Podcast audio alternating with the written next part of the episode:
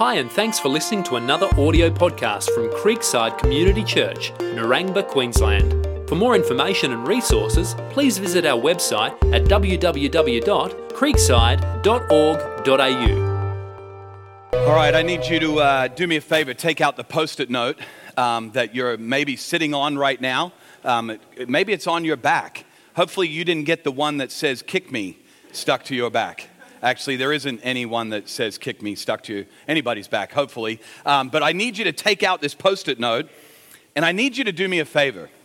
It's a simple task. There should be a pen around you. If you didn't get a post it note, raise your hand real quick. We'll get you one. Did anybody not get a post it note? Okay, it looks like everyone's got a post it note. And uh, I need you to take a pen and I need you to do a simple exercise as we get started in part three of this series, Helping the Next Gen Win. Here's what I need you to do I need you to write down the names of three people who have influenced you the most in your life. Now, before you start writing, there's two caveats that I need to give you, two rules to this little exercise. They can't be related to you, can't be a blood relative. All right? So you, you know, if you're going, I had mom, dad, now I only have to think of one. Um, that you can't get you can't get off that easy, okay? Can't be related to you. Number two, they have to be somebody that you actually know and have spent time with. So can't be like, well, I read you know a bunch of dead guys books and they've had a major influence on me. Um, dead guys, by the way, are great and their books are great. I read them all the time. In fact, the Bible is full of books written by a bunch of dead guys that have had massive influence on my life. So there's nothing against those people, okay? But the point is this they have to be somebody that you actually know, and they may have passed away, that's fine, but you actually know them. They weren't a blood relative, and I need you to write those three names down. So go ahead and do that. We'll give you a few seconds to do that while we play some weird game music in the background or something like that. Do, do, do, do. Um, just write those down for me. And then I need you just to hold on to that post it note. Save it for a little bit later. It's kind of like the beginning of a flight. You need to tuck it away later on underneath the seat in front of you. You can put it away for now. We're going to take off. Once we get up in the air, I'll ask you to pull that out from underneath the seat in front of you, and you can refer to this post it note in just a second. All right? I feel like a teacher who's about to say, okay, time's up, pen's down. Okay, and then I have to call some kid out in the class that's still writing and they're cheating because the time is up. All right, we won't do that this morning. Here's um, here's where we've been in this series. If you are brand new to Creekside, maybe this is your first time here, or maybe you have, haven't been here for a little while, I want to catch you up on where we, we are at in this series because we're actually wrapping up the series today. This is the final part of helping the next gen win. So if you missed any parts of it, it's kind of like coming in at the end of the movie and you're trying to figure out, hey, where have we been? Why is he talking about this thing? So let me catch you up real quickly on what we're talking about in helping the next gen win. Week one of this series, two weeks ago, we defined a couple of things to help us with the series. The first thing we defined was this what do we mean by the next gen? We said it this way the next gen is simply anyone who is coming behind you. And that's super helpful to understand because it doesn't matter whether you're 60 years old or 16 years old in the audience today, or even six years old. There is always someone coming behind you. Doesn't matter how young or how old you are, there's always someone coming behind you. So when we say helping the next gen win, we're simply saying this anyone that's coming behind you, we want to help them win. Now, we defined what winning looked like in week one of this series. We said it this way when we talk about helping the next gen win, we know it's anyone coming behind us. What does it look like to help them win? What do we mean by win? We said it this way we said we want to provide them a standard for living rather than improving their standard of living. Most of society, most of culture, when we talk about helping someone win, when you boil it all down, what they would describe oftentimes is related to this idea of helping someone improve their standard of living. But that's not really helping the next gen win. As we talked about in week one, we said just improving someone's standard of living is not going to help them win. We want to improve or give them a standard for living. Not just any old standard. Specifically, we went to Jesus, as you would assume we would in a church, talk about Jesus and what his win might look like. We went to Jesus to figure out, well, what does this standard look like? How did Jesus measure winning? What Jesus boiled it all down to, we, we discovered in week one, is this simple statement. He actually measures, God measures our love for Him by our love for others. He doesn't use a different measuring tool. He doesn't say, well, how much prayer how much Bible reading, how much serving, how much church attendance. God, Jesus, actually measures our love for Him, how we're doing with our Heavenly Father. Jesus measures by how we're doing with other people. It's so key for us to understand that's what winning looks like, not just for the next generation, but that's what winning looks like for us. Jesus described it this way He wants us to love Him with all our heart, soul, and mind, and to love our neighbor as ourself. And then He boiled it down to this one simple phrase He said, I actually want you to love one another and by your love for one another, it'll be dead obvious to people that you're a follower of mine. When people see the way that you love each other, they're to go, wow, that person must be a follower of Jesus. I can tell by the way that they love people. That's the way that God measures love for Him, is through our love for others. Last weekend, Mark Broadbent did a phenomenal job in part two of this series, did an incredible job of describing how Jesus invested in the next generation. He actually did it. I, I thought it was amazing how he described how young the fo- first followers of Jesus really were. They were probably like teenagers, maybe 18, 19 years old. But yet Jesus chose these incredible young people to carry out the most important mission on the earth of sharing the gospel, of sharing Jesus' love with the entire planet. And he entrusted it to a group of young people. Mark kind of summarized what he was saying with this simple statement that when it comes to helping the next gen win, it comes down to intentionally developing and delegating responsibility to the next generation. Intentionally developing them and delegating responsibility to them. I walked out last weekend. I, I was floored by what he was talking about, and I, I honestly was a little bit challenged and I walked away with this simple question. I don't know what you walked away with, but this is what I walked away with. I walked away with this question right here Who am I developing and delegating to? If somebody came up to me and said, Jason, Jesus developed these disciples, delegated responsibility to them, the most important thing on the planet, the mission that Jesus came to fulfill, he delegated to a group of young people who are you developing, Jason, and who are you delegating responsibility to? Could I give you a list of people? That was the big idea that I walked away with last week. I don't know what you left with, but for me, that was incredibly challenging. It actually led me this week to a next question that I began to ask myself. I simply said this well, how do I actually develop and delegate? If that's what Jesus did, how can I develop people? How can I develop the next generation? And how can I begin to delegate responsibility to them. I want you to take out your post it note for a second. On my post it note, I have the names of three people that have had a significant impact on my life. As you review your post it note, I'm going to share with you the three names that I wrote down. First name is this Malcolm, second name is Dave, and a guy named Wayne. Malcolm was my PE teacher when I was in high school follower of Jesus, loved Jesus, and he loved pointing young men to Jesus. Malcolm had a significant impact on my life, so much so that I actually wanted to become a PE teacher because of Malcolm's influence. I went and studied PE at, at the university, I even taught PE. But Malcolm, the big thing that I learned from Malcolm is that God has a plan for your life and you should pursue it with everything you have. I'll never forget that influence that Malcolm had on my life.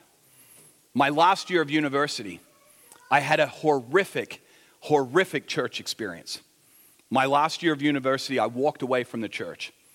In fact, I got to the point where I just felt like Christianity was some sort of man made religion to try and keep the world from spinning out into chaos just a bunch of rules and regulations to try and keep the world in check, keep society in check, so that people aren't sleeping around and killing each other and stealing from one another. I just felt like it was some man made religion to try and keep the world in some sort of order. That's how bad a church experience I had.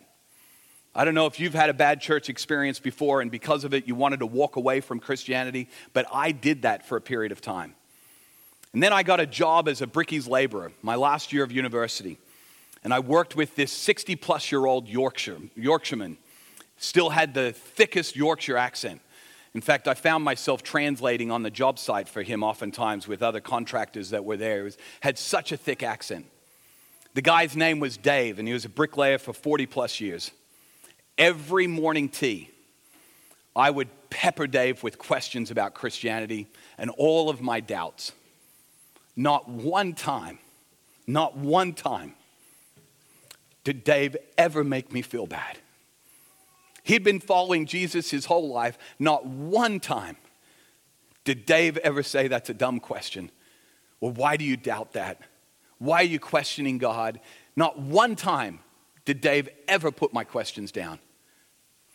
Because of Dave, I began to follow Jesus again, and my life has been significantly different. I'm so grateful for Dave. He was at least 40 years older than me, maybe even 50 years older than me, but those morning tea breaks on the job site transformed my life.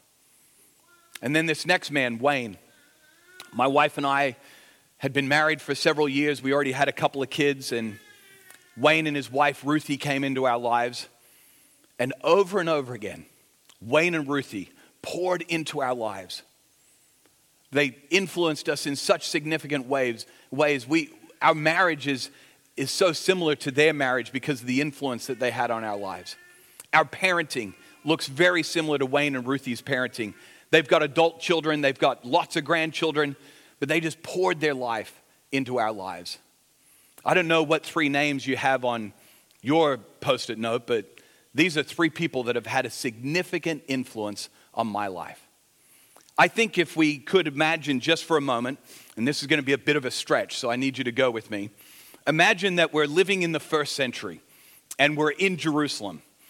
Imagine they actually have post it notes back in the first century, okay? They probably didn't, but let's just go with me for a second. And a person got up in Jerusalem in the early church and said, Hey, I want you to take your post it note. And I want you to write down the names of the three most influential people in your life on that post it note. I'm going to go out on a limb here, but I want to just say that I think there are three names that would probably show up on those post it notes a very large percentage of the time. Here are the three names I'm going to suggest would show up on those post it notes. One of the names would be a guy named Paul, another guy would be a guy named Timothy. And the third guy, maybe a lesser known person, if you've been in church a long time, you're like, no, I know Barnabas. If you're brand new to the church scene, you might be going, I've not heard that name. But I think these three guys might just show up on the post it notes in the first century if the church in Jerusalem did the exercise we just did. These three names are not just significant because of who they are, but these three names, and I want you to catch this, don't miss this part. These three names are significant not just because of the people, but because of the categories of relationships that they represent, as you'll see in a moment.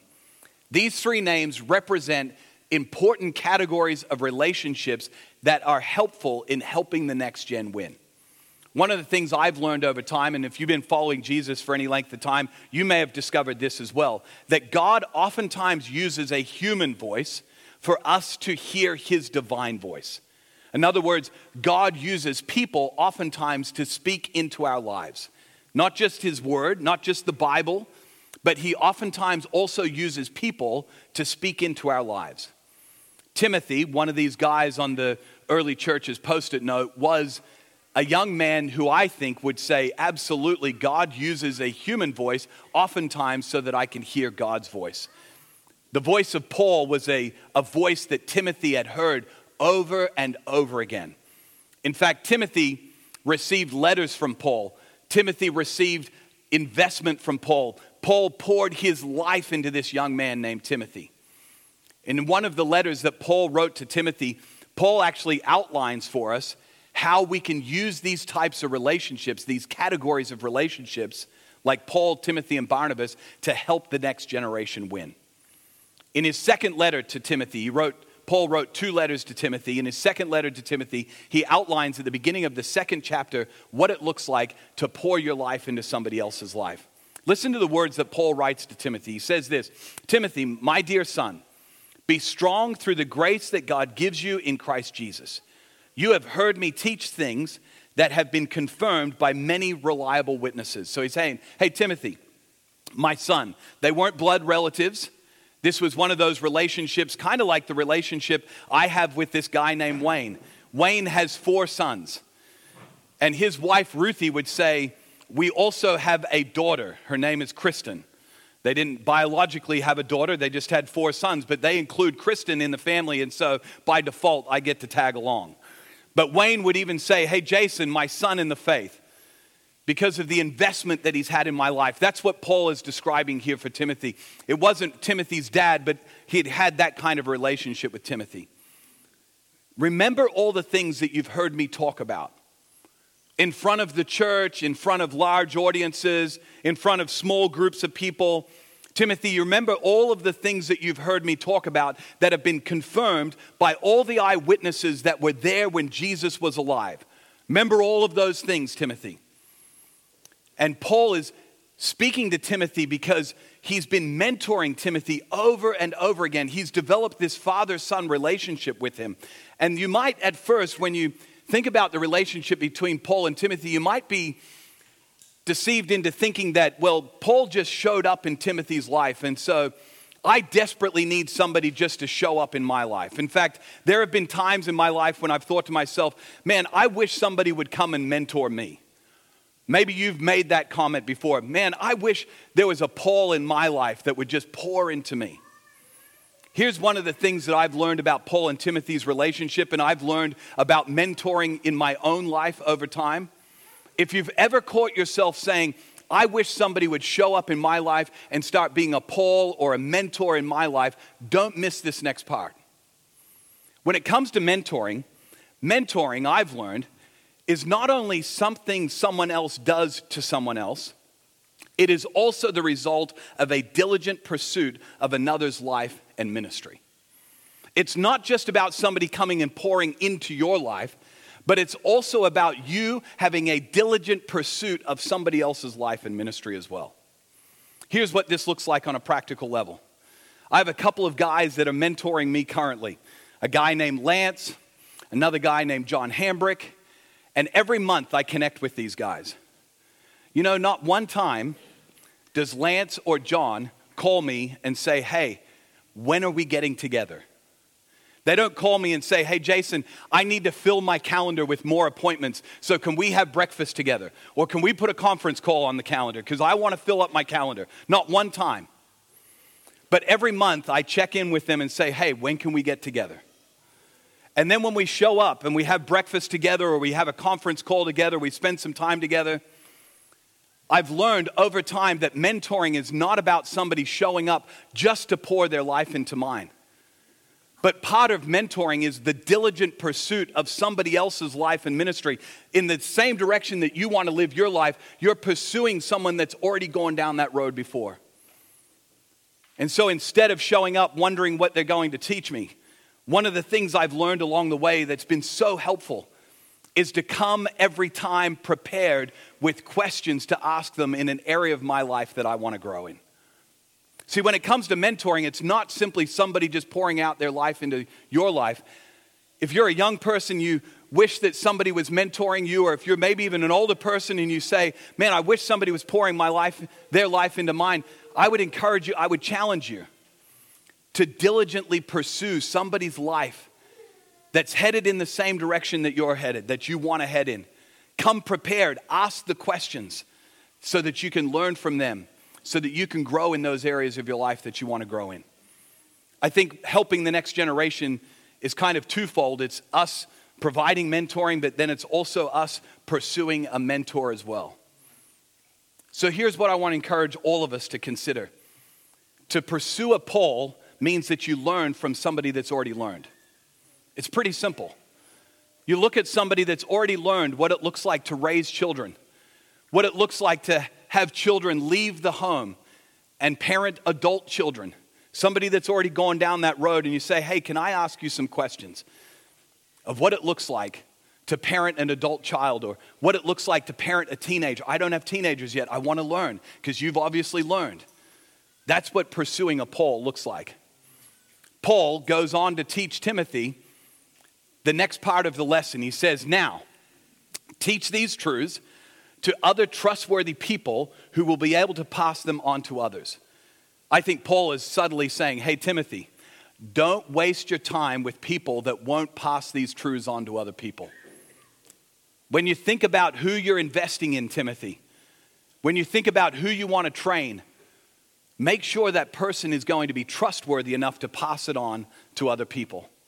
All of us need a Paul in our life that we pursue, but I'm equally as convinced if we're going to help the next generation, we need to train a Timothy and we need to pour our lives into a protege or into somebody that's developing in their life. Pour your life into someone. Paul said, It's not complicated, Timothy. Do you remember the things that you heard me talk about in front of a lot of witnesses? I want you to take those same truths, Timothy, and I want you just to pass them on to somebody else. You don't even have to come up with your own stuff. You don't have to make anything up. You don't have to discover some new thought or truth. Just simply take the truths that you've heard me tell you and pour them into somebody else. That's what training a Timothy looks like. That's what helping the next generation looks like. This third name that's on the list in the first, gener- first century church's post it note is a name called Barnabas. His name, Barnabas, is a significant figure in the early church. In fact, I'm convinced that if it wasn't for Barnabas, it's quite possible we wouldn't have two thirds of the New Testament. If it wasn't for Barnabas in the early church, Paul most likely wouldn't have gone on to do the incredible ministry that he did. You say, Jason, how can you make such a big statement? If it wasn't for this obscure guy named Barnabas, then Paul wouldn't have done all of the work that he did. How can you make such a grand statement like that? When we first meet Paul and, and Timothy and their relationship with each other is in the first century, first church in Jerusalem. And in the book of Acts, Luke, one of the eyewitnesses who recorded everything that happened in the early church, he records for us this interaction with Paul and Barnabas in the early church. We find Paul, Luke starts, he says, when he, Paul, came to Jerusalem, this is right after Paul became a follower of Jesus, he tried to join the disciples. Or, in other words, he tried to join the church in Jerusalem, the very first church. But they were all afraid of him. If you have any history of Paul's life, you would understand they were all deathly afraid of him because he had been putting to death all of the followers of Jesus. Up until G- Paul became a follower of Jesus, he spent his whole life trying to eliminate this new religion of Christianity in Jerusalem. That was what his goal was. So all of a sudden, he has this experience. He begins to follow Jesus. He rocks up at church, and everyone's supposed to say, Oh, welcome, Paul. You killed my uncle for following Jesus. Come on in. You put my aunt in prison. My mom and dad are no longer with us because you persecuted them. Come on in. You had this amazing experience. When Paul first rocked up at the church in Jerusalem, he wasn't welcomed with open arms. In fact, they were fearful genuinely for their lives because of Paul's reputation. Goes on, he says, they were all afraid of him. Sorry, go back to the next, the first verse. Not believing that he really was a disciple. They weren't convinced that Paul truly had been converted. And so, because of that, they were pretty standoffish. Some of you maybe have had a church experience like that. In fact, that might be the reason why you don't go to church on a regular basis. I'll be the first to admit, I'll take one for the team. Us Christians, we're not always the most welcoming bunch of people, if we're honest. When somebody starts following Jesus, we sometimes are even a little skeptical. Really? I remember Bob before he started following Jesus a couple of weeks ago. I remember Sue. I remember Sally. Are you sure they've started following Jesus? We're not always the most welcoming bunch of people. And that's exactly the experience that Paul had when he came to the church in Jerusalem. I think there's a lesson just in that for all of us. Here's the lesson though Barnabas, in the first church, he sees this happening to Paul. Luke carries on. He says in the next verse, But Barnabas took him, Paul, and brought him to the apostles, the leaders of the church, who maybe were a little skeptical about Paul, and rightly so. And he told them how Saul, Paul's name eventually, uh, sorry, Saul's name would eventually become Paul told him how Saul, on his journey to Damascus, had seen the Lord and that the Lord had spoken to him, and how in Damascus he had preached fearlessly in the name of Jesus. You know what Barnabas did? Barnabas did something that I think is of incredible value for all of us to understand. When Paul was facing discouragement, when Paul was facing a challenge, even from the leaders of the church, Barnabas came to Paul's defense. Barnabas came to Paul and said, Hey, I'll go on your behalf. I'll come to your defense, Paul. I know that there are a lot of people that are skeptical about you. I know there are a lot of people that are still questioning are you really a follower of Jesus? Because you used to persecute all the Jesus followers. Barnabas knew all of those things. And yet he said, when you're facing discouragement, Paul, when you're facing opposition, when you're facing a challenge, Paul, I'm your guy. I've got your back. I'll encourage you. I'll come to your defense. And that's exactly what Barnabas did on Paul's behalf in that early church in Jerusalem. Look what happened because Paul was defended by Barnabas. Look at what Barnabas' actions translated to into Paul's life. It says, because of that, so Saul stayed there in Jerusalem with them and moved about freely in Jerusalem, speaking boldly in the name of the Lord. I wonder is it possible that if Barnabas hadn't come to Paul's defense, that we wouldn't have all these letters that we get to read from Paul's life? Is it possible that if Barnabas hadn't stepped up and encouraged Paul in that moment of discouragement, in that moment of opposition, is it possible that Paul wouldn't have gone on to do the incredible ministry that God used him to do? We talk about this amazing guy, Paul, who God used to take the message of Jesus to the entire world. And we're all sitting here today because of his ministry. Is it possible that without Barnabas, we wouldn't have that story to tell? Is it possible that when you sit down with someone that's discouraged, facing a challenge, and you ask the simple question, Are you okay? It could change the story of somebody's life. It could change generations just by being an encouragement, by being a Barnabas to somebody, by coming to their defense. Is it possible it could change the trajectory of somebody's life? I'm convinced it could. When it comes to these relationships of helping the next generation win, not only do we need to pursue a Paul, someone that will pour their life into us and mentor us, not only do we need to train a Timothy and take the things we've learned and pass it on to other people, but I'm convinced we need to be a Barnabas who encourages the discouraged. These are the kinds of relationships that I'm convinced will help the next generation win. All of these relationships, they didn't happen because of some human choreographing. These were all what I put in the category of providential relationships, simply meaning this they involve divine foresight and intervention. Paul and Timothy's relationship, God orchestrated that. Barnabas' relationship with Paul, God orchestrated that. But here's what I've learned about providential relationships although God orchestrates them, they also involve human responsibility. See, Barnabas had a choice. He could have seen Paul and the opposition that he was facing in Jerusalem and said, Ah, you know what? The apostles can be kind of crotchety sometimes. Those group of people are not very welcoming, but he'll figure it out. Barnabas could have said, No, I'm not going to get involved. Paul could have said, Well, I'm not going to then train Timothy. But what I've discovered is that providential relationships, although God orchestrates them, they also involve human responsibility. Here's what that human responsibility looks like. Here's what helping the next generation looks like. It involves this it's placing yourself in positions of greatest potential for a providential relationship to occur. It's saying, hey, I'm going to put myself in places which have the maximum potential for God to use me in somebody else's life.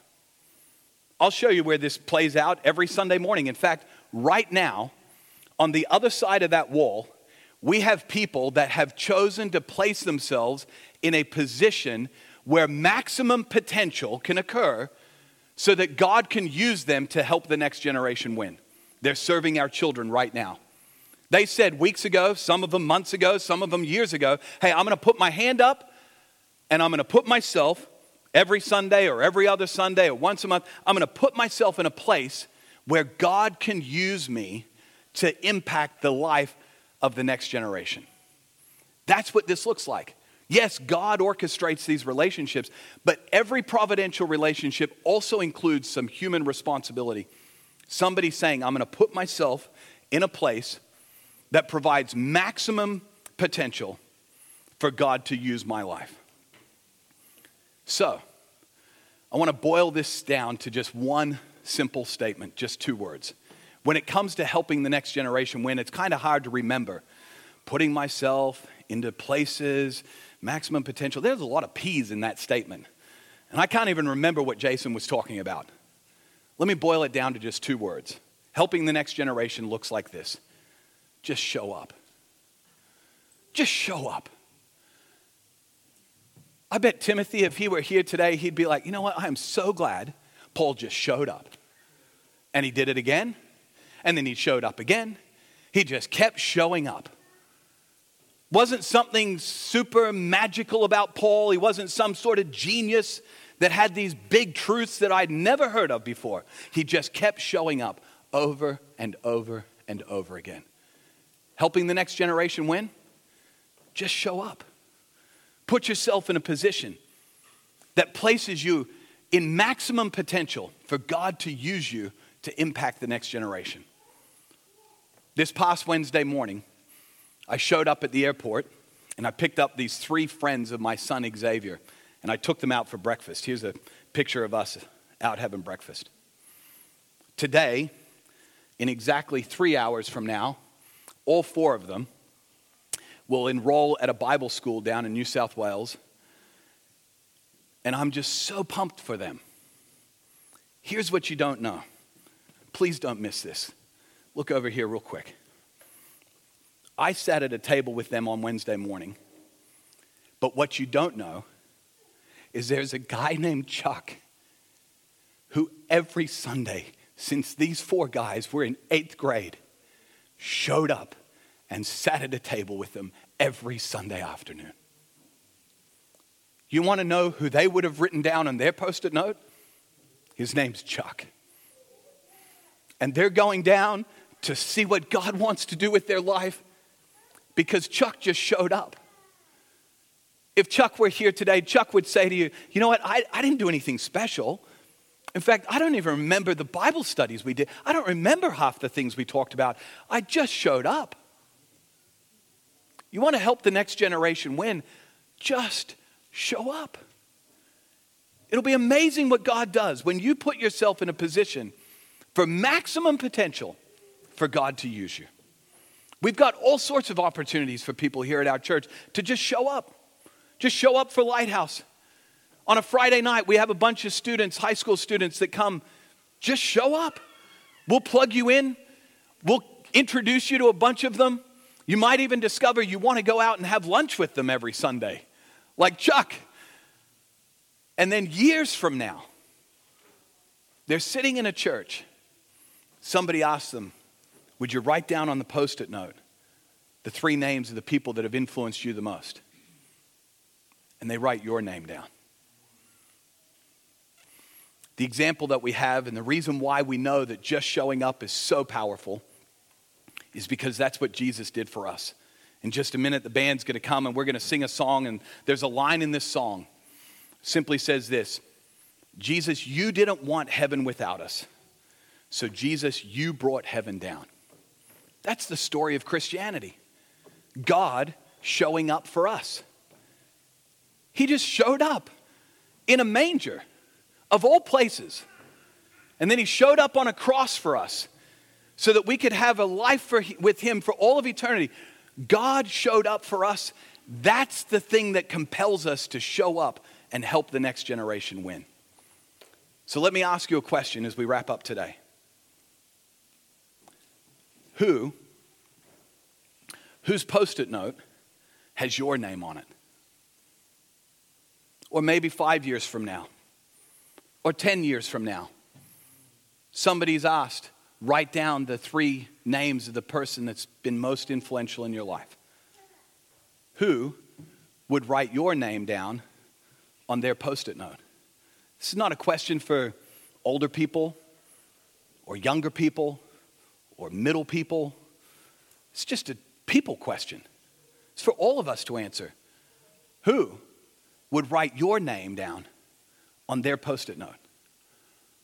Just show up. It's pretty simple. When we show up, we're simply doing this we're placing ourselves in positions of greatest potential for providential relationships to occur. We're simply putting ourselves in a place where God can use us to impact the next generation. Let me pray for us this morning. Father, thank you so much. Firstly, that you showed up for us. God, thank you that you showed up for us in our greatest time of need. God, thank you that you showed up for us through the person of Jesus. You showed up for us when we were lost without hope, when we were dead in our sins, when we had no chance of having a relationship with you. You showed up for us through the person of Jesus and his death on the cross and his resurrection. Thank you for showing up for us. God, I thank you for Malcolm and Dave and Wayne and so many other people who have showed up for me time after time again. God, I pray personally, and I pray on behalf of everyone in this room, follower of Jesus, not a follower of Jesus, God, I pray for all of us that we would understand the importance of helping the next generation win and how showing up could do that in somebody's life. God, I pray that you would help us to understand this truth. And I pray it in Jesus' precious name. Amen.